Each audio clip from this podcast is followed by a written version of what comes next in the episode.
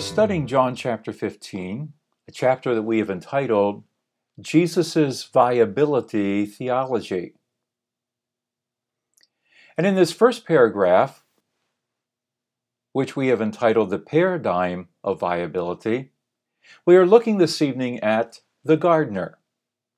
My grandmother's brother, my great uncle Perry, was an orchardist. That is, he managed an orchard. He would plant the trees, he would develop them, and then he was responsible for the harvest. Now, in the Old Testament, God had a paradigm for his people when they would plant trees, when they could take the fruit, at what year they were supposed to take it. The beginning of it was to be a tithe unto the Lord. Now, my uncle Perry at the time did not know the Lord. But it wasn't until the seventh year that he would begin to harvest the fruit from a tree. He would plant it, and for the next years, he would fertilize it. He would cut the branches back, he would shape it, but he would not take the fruit from it, and he would not let it bear a lot of fruit. Until finally, for the seventh season, he would let that tree begin to bear fruit. By that point, the trunk had developed. It was strong, it was mature, it was large, and it was able to provide abundant nourishment to the branches, the result being heavy crops of fruit. He was known for being an outstanding orchardist. That was his paradigm. As a not so side note, when he came to know the Lord, it was a very emphatic transformation in his life. He had never taken his family to church. They had grown up without any concept, any understanding of what it meant to be in church. But that Sunday that followed him coming to faith in Jesus Christ, he said to his family, he said to his sons, which were teenagers at that point, Get up, we're going to church. They didn't know how to respond. It had never been part of their lives before. But he said very firmly, Get up, we are going to church. He took them to church. And in the same way that he stewarded those trees to bear fruit, he stewarded his family. And those sons and daughters who had no relationship with Christ and no concept of knowing Christ also came to know the Lord and became fruitful trees in that congregation. Now, Jesus is going to introduce us this evening to the gardener, the orchardist. So let's look at this passage we are studying. John chapter 15, verses 1 through 4. I am the true vine, and my Father is the gardener.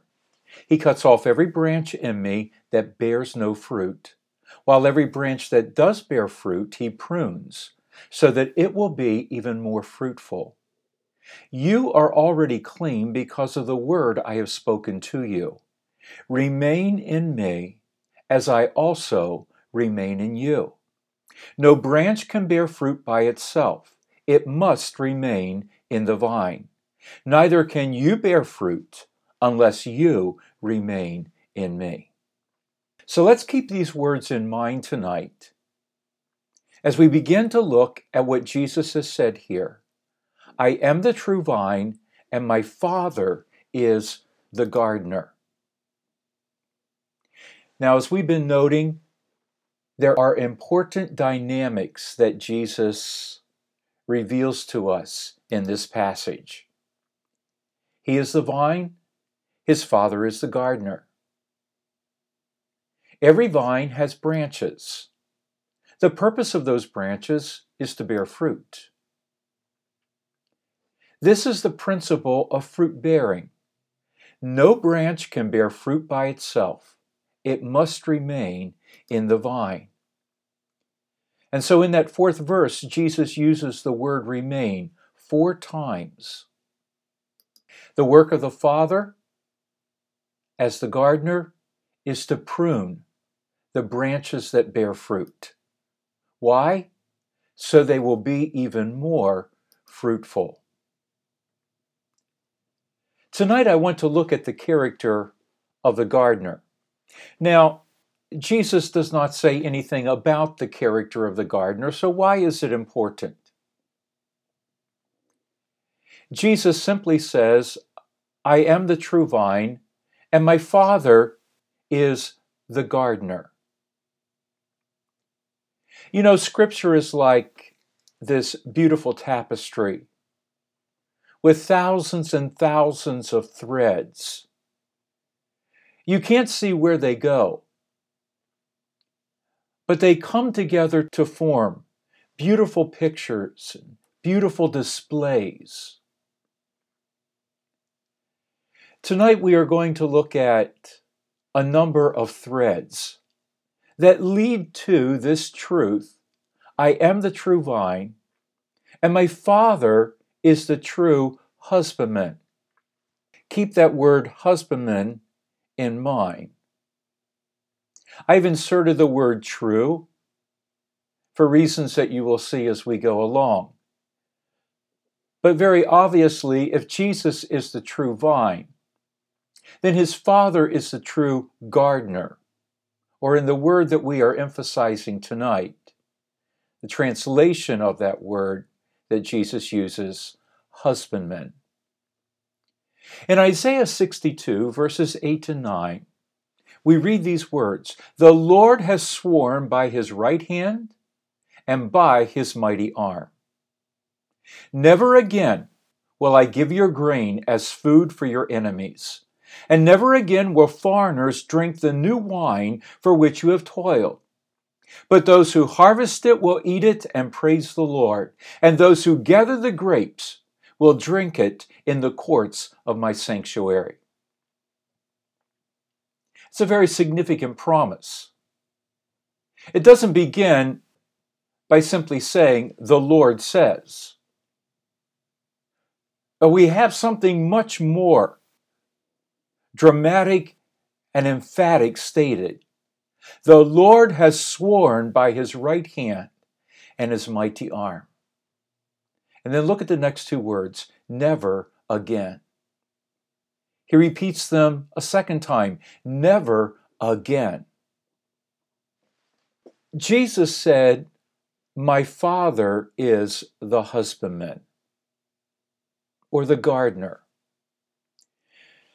Jesus, in his ministry, previously told a parable about an owner who planted a vineyard, and he hired husbandmen to tend it and to gain a profit for him, the owner. As Jesus told the parable, the husbandmen turned out to be t- traitorous. When the owner sent his accountants, they were violent. They beat those accountants. They were covetous of the harvest, taking it for themselves. Jesus wants us to understand that in this paradigm, his Father is the true husbandman. The first vine, as we have seen, was planted by the Lord. And that vine, Israel, proved to be a corrupt vine. The husbandmen to whom he entrusted the care of the vine, they were the religious leaders, proved to be traitorous and violent toward the accountants, the prophets. When Jesus told this parable in Mark 12, we read this note that the religious leaders understood that he was referring to them as the traitorous husbandman. Jesus said that finally the owner, who in this parable represents God, sent his son whom he loved and whom the husbandman killed. Now, Jesus concluded this parable by quoting from Psalm 118 The stone the builders rejected has become the cornerstone. The Lord has done this, and it is marvelous in our eyes. The Lord has done it this very day. Let us rejoice and be glad. I find it interesting that Jesus has emphasized both verses from this psalm. We find in different places this first verse used. Peter will use it in speaking of Christ as the living stone, and you and I as living stones. And we are built upon Christ. The Apostle Paul will speak about Christ the cornerstone. But Jesus also quotes this second verse The Lord has done it this very day. Let us rejoice today and be glad. We also remember that this was most likely and is understood to be the psalm that the disciples and Jesus sang as they left the upper room and went to the Garden of Gethsemane. This is the day the Lord has made. Let us rejoice and be glad in it. And remember that Jesus had said to his disciples that evening as they shared the Passover meal, I've looked forward to this day, this time with you. Well, this emphasis on the Lord has done it this very day, reminds us of what Jesus said in John chapter 5 My Father is at work to this very day. God is at work. He is at work accomplishing what he has set out to do, what Jesus is revealing through these parables that he's telling and what the Father has been working on for a very long time. In a passage that is filled with the imagery of vines and fruitfulness, God spoke through the prophet Jeremiah. And God foretold of a time when, in contrast to the impending judgment about which he had been speaking, he would do a new work. The days are coming, declares the Lord, when I will plant the kingdoms of Israel and Judah with the offspring of people and of animals. Now, note these words just as I watched over them to uproot and tear down, to overthrow, destroy, and bring disaster, so I will watch over them to build and to plant, declares the Lord. In those days, people will no longer say, The parents have eaten sour grapes, and the children's teeth are set on edge. Instead, everyone will die for their own sin. Whoever eats sour grapes, their own teeth will be set on edge. Now, remember once again, as we have seen in previous studies, Israel was a choice vine that God planted in his vineyard. But it turned out to be a corrupt vine and it produced only bad fruit. God warned of judgment, and there came a day when God uprooted his people. He uprooted that vine. But now he declares that there will be a time when he builds and he plants.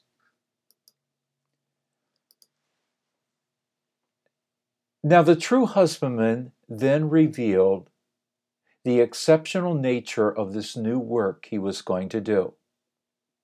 And the Lord continues in Jeremiah The days are coming, declares the Lord, when I will make a new covenant with the people of Israel and with the people of Judah.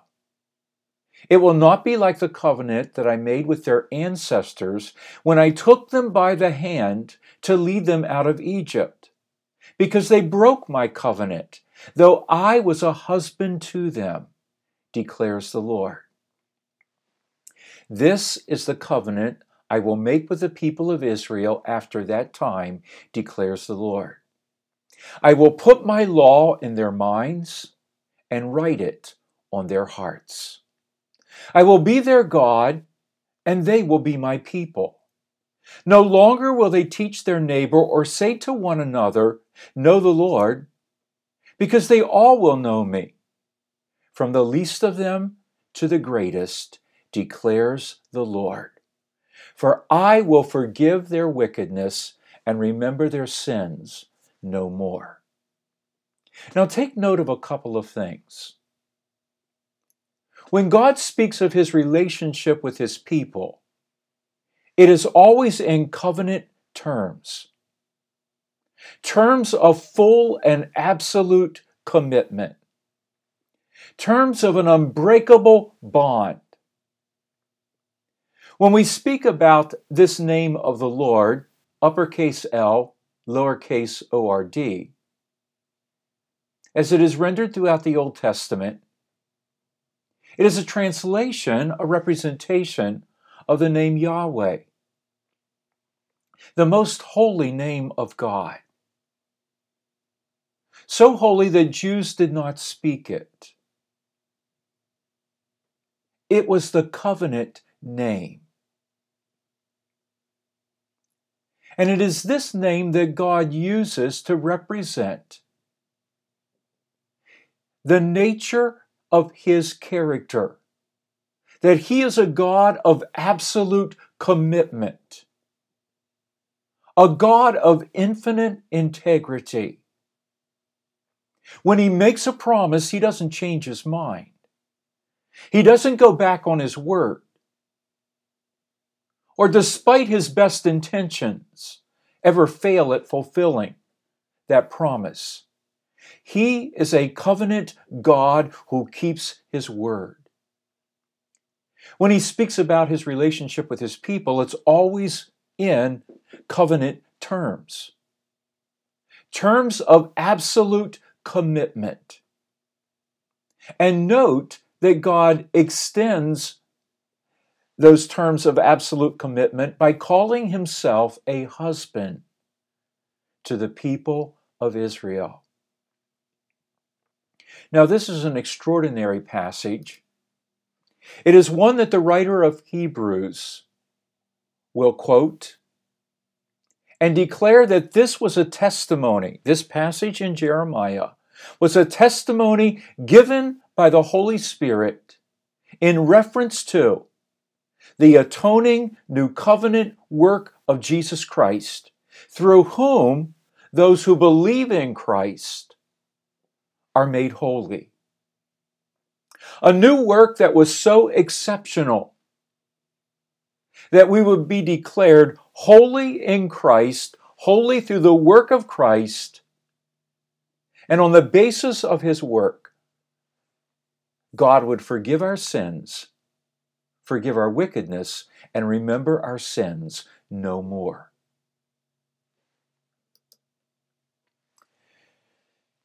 In John chapter 15 and verse 1, the NIV translates Georgos as gardener.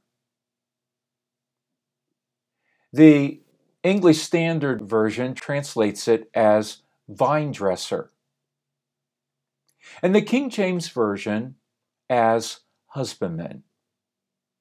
Now, the word husbandman is an older English word. and it was used to refer to a tenant farmer, a class of people who tended someone else's land.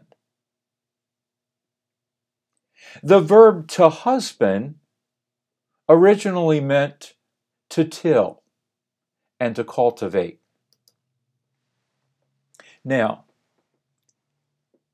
over the last couple of weeks, as we looked at Jesus declaring, I am the true vine, and as we look at the work of the Father, we now see God presenting himself as one who planted a choice vine in his vineyard. That choice vine was Israel. God declared it was of choice stock. And yet, it was a vine that produced only bad fruit.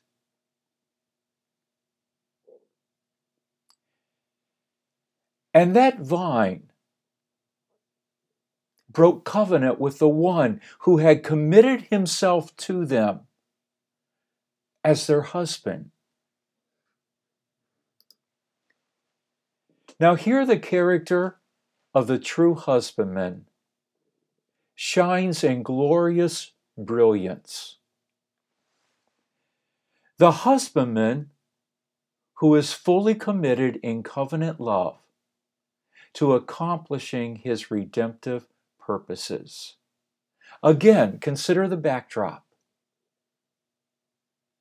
God was a husband to a choice vine that proved to be corrupt, to a people who would not keep covenant with him, who only produced bad fruit. And yet he declared that he would do a new work one in which he would build and plant,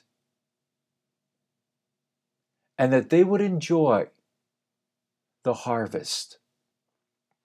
Now, God uses marriage language. Remember, he declared himself to be a husband to Israel. And he uses marriage language in Isaiah 62, verses 4 and 5, no longer will they call you deserted, nor name your land desolate, but you will be called Hephzibah, and your land Beulah. For the Lord will take delight in you, and your land will be married. As a young man marries a young woman, so your builder will marry you. As a bridegroom rejoices over his bride, so your God will rejoice over you.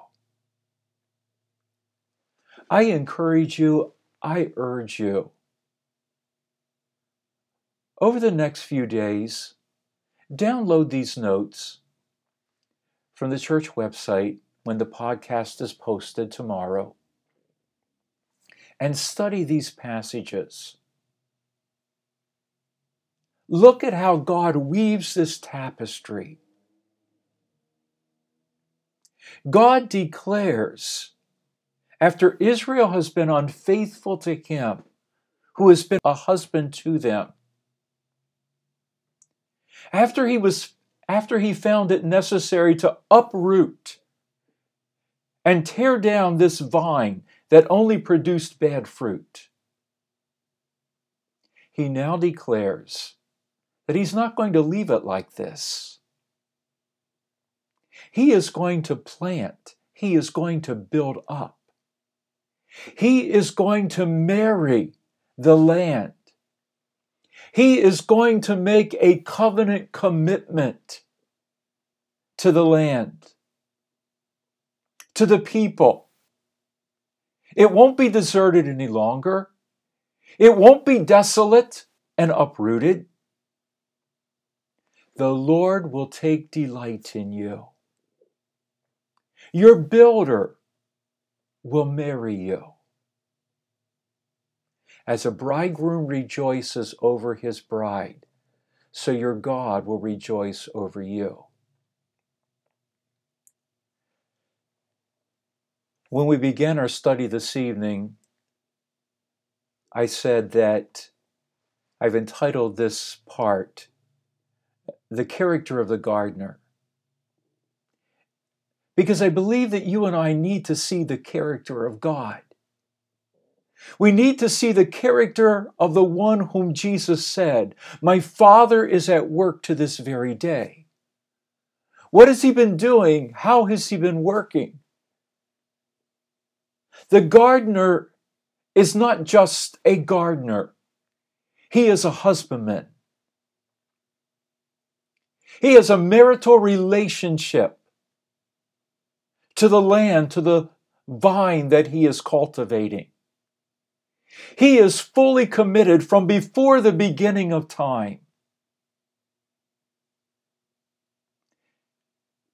He did not along the way decide that he was going to do something about our sin. He decided it from before the beginning of the world. Remember the words of Revelation 13 that Christ is the Lamb that was slain before the foundation of the world. Remember the words of the Apostle Paul in Ephesians chapter 1 that before the creation of the world, God chose us. He adopted us. He predestined us to be forgiven, to be redeemed, to be made holy, to be made blameless in Jesus Christ. The character of the husbandman. He is absolutely committed, for better, for worse for richer, for poor, in sickness or in health, even unto death. Because the Father, remember, would accomplish this redemptive work through the death of his Son. Remember the words from Jeremiah 31, quoted by the writer of Hebrews that it's on the basis of the sacrifice of Jesus Christ that you and I are made holy, and that God remembers our sins no more. He is a true husbandman. The Apostle Paul, in his discourse in Romans chapters 9 to 11, about the character and the sovereign work of God, has made in chapter 11 several statements that are of infinite significance to us. It is through the failure of Israel that God has brought grace and salvation to the Gentiles. Remember, Israel was that vine of choice stock. God planted Israel in his vineyard, but Israel only produced bad fruit. But it's through the failure of Israel, the Apostle Paul said, that God has brought grace and salvation to those of us who are not the descendants of Abraham, not the stock of that vine but Gentiles.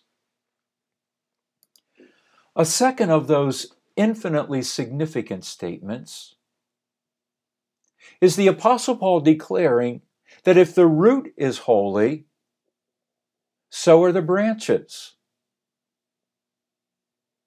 For it is the root that supports the branches. Do you see the imagery here of John chapter 15?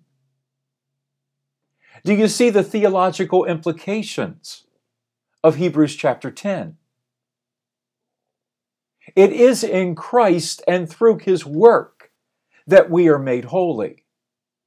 It is because of his atonement for sin and his righteousness that you and I are declared by our faith in him to be forgiven and to be made holy.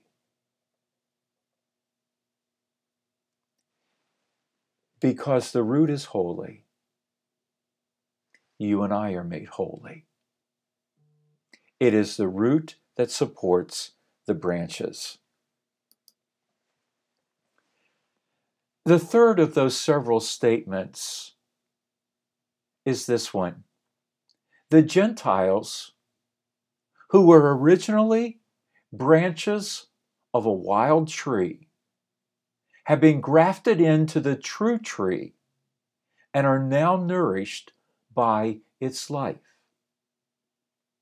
Now, when you read that statement in Romans chapter 11, Paul talks about the Gentiles and the nature of those branches, or the nature of us as Gentiles and branches of a wild tree. We were by nature, he said, wild. Remember Paul describing our nature when he writes to the Ephesians in chapter 2 that we were by nature disobedient. We obeyed the God of this world. We were by nature object of God's wrath. But he said, when we were dead in our sins, God made us alive in Jesus Christ. We were originally branches of a wild tree, a tree of sin descendant from the tree of Adam. Sin was in our nature. Disobedience was part and parcel of who we were. But God grafted us into the true tree. He grafted us into the true vine, Jesus Christ. And you and I are now nourished by the life of Christ. Remember the words of the Apostle Paul to the Colossians Christ, who is your life. Christ in you, the hope of glory. Now, in words that echo what Jesus will say to us about the work of the true husbandman. The Apostle Paul admonished the Roman church, there in Romans chapter 11 Consider therefore the kindness and sternness of God. Sternness to those who fell, but kindness to you, provided that you continue in his kindness. Otherwise, you will be cut off. I encourage you to look at those words with your Bible open to John chapter 15, verses 1 through 4. God, in his kindness, grafted us into Jesus Christ. Once we were not a people, now are we the pe- now we are the people of God. The apostle Paul said, once you were far off. You were outside of the covenant. You were without the promises of the covenant. And you were without hope. But now he has brought you near through the blood of Jesus. And he has reconciled you in Christ. God has shown us his kindness. Kindness that comes from a heart of covenant love.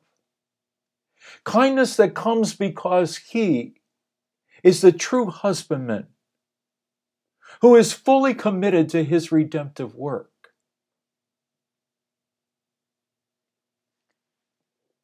And through the work of Jesus Christ, he has grafted us in. Hear the words of Jesus Remain in me as I remain in you. Because no branch can bear fruit by itself, it must remain in the vine. Jesus will speak of the work of the husbandman. the true husbandman, his father, who prunes every branch that bears fruit so that it will bear more fruit. But every branch in him that does not bear fruit, he cuts off. Consider, therefore, the kindness and the sternness of God. Sternness to those who fell, but kindness to you, provided that you continue in his kindness. Otherwise, you will be cut off. So, again, in summary here, because of the covenant love of the true husbandman, you and I, branches of the wild tree, have by grace been grafted into the true vine, whose life has made us holy. Therefore, you and I must take care that we remain in Him, that we remain deeply in Him. It is by grace we have been saved, nothing of ourselves. The commitment of the true husbandman grafted us in to his true vine there was no other way that we could be saved. And it was only through the work of Christ that He could make us holy, that He could extend grace to us, that He could redeem us. This salvation is not to be taken for granted. This relationship is not to be minimally maintained just as Jesus was deeply connected to his Father. I remain in him, he remains in me. So you and I must be deeply connected to Jesus. The Father will be examining us to see if we bear fruit. The Father will be examining branches that don't bear fruit to cut them off. Oh, dear friends, this is such a glorious work of salvation. The character of our true husbandman, the one who has fully committed himself in love to us, that at the greatest cost, he would send his son to redeem us from our sins, so that he might extend to us forgiveness and declare us holy. Oh, the character of God. No wonder the Apostle Paul ends Romans chapter 11 by declaring how unsearchable is the wisdom and the ways of God beyond finding out that the true husbandman would have such love for you and I. But here we are tonight, grafted into his one and only, the true vine. Oh, may our hearts rejoice tonight in this love. And may we want nothing else except the life of Christ. It is only His life that can make us holy. It is only His life that can sustain us. May you and I hunger and long for more of His life. Amen. I said to you last week that there are so many truths that Jesus has spoken that connect to his declaration, I am the true vine. As you and I look at these truths that we've studied tonight, and then we look next week at the work of the true husbandman, how he examines the branches, his criteria for either pruning or cutting off. You and I find that there are so many truths in Scripture that come to this juncture. Like Jesus telling the parable about the sower and the seed, the different types of soil. What kept the seed from producing fruit? What kind of harvest he was looking for? And then the words that if you don't understand this parable, you don't understand anything about the kingdom of heaven. Or the words of the writer Hebrews that land upon which the seed has been sown that never produces the kind of harvest that it should, but only produces thorns and thistles. Such ground is suitable only for being burnt up. Oh, may you and I never drink in the goodness of God's grace and of His kindness without producing fruit. But having been grafted into the true vine, may our prayer be Father, prune me. I want to know only Jesus. I want my life not to be drawn to any other source, only Jesus. So prune me. Holy Spirit, work in me. Reveal the worth and the value to Jesus so that I don't put my eyes on myself. I don't set my heart on anything else.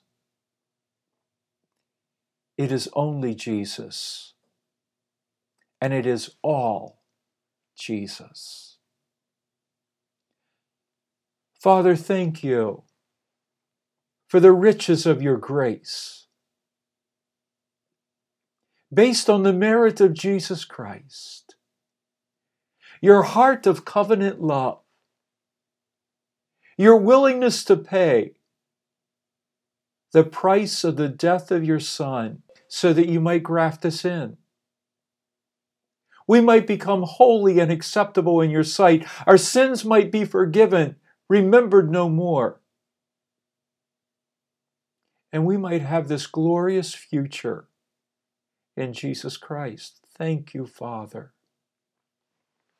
We pray tonight that we will not forget the greatness of your kindness the riches of your grace. What you are looking for in those that you graft in, that our highest honor and the greatest worth of our lives is to prove ourselves to be followers of Jesus Christ by allowing you to work in us so that we bear much fruit to your glory. May our hearts be fully set on Jesus. Holy Spirit, we invite you through this week, work in us, convict us, speak to us about the areas of our lives that we are being unattentive to. The minimal way in which we might be following Christ. Speak to us if we are neglecting our relationship, if we are not making every effort to draw near to Jesus, to make this grafting our calling and election sure, Holy Spirit, convict us. Probe us, prod us, inspire us, motivate us Us with hunger and thirst for the righteousness, the life of Jesus Christ. Thank you, Father, for this incredible covenant love that has motivated you as the true husbandman to graft us in to the true vine. May we remain in Jesus and long for his fullness to be in us. I pray in his name. Amen.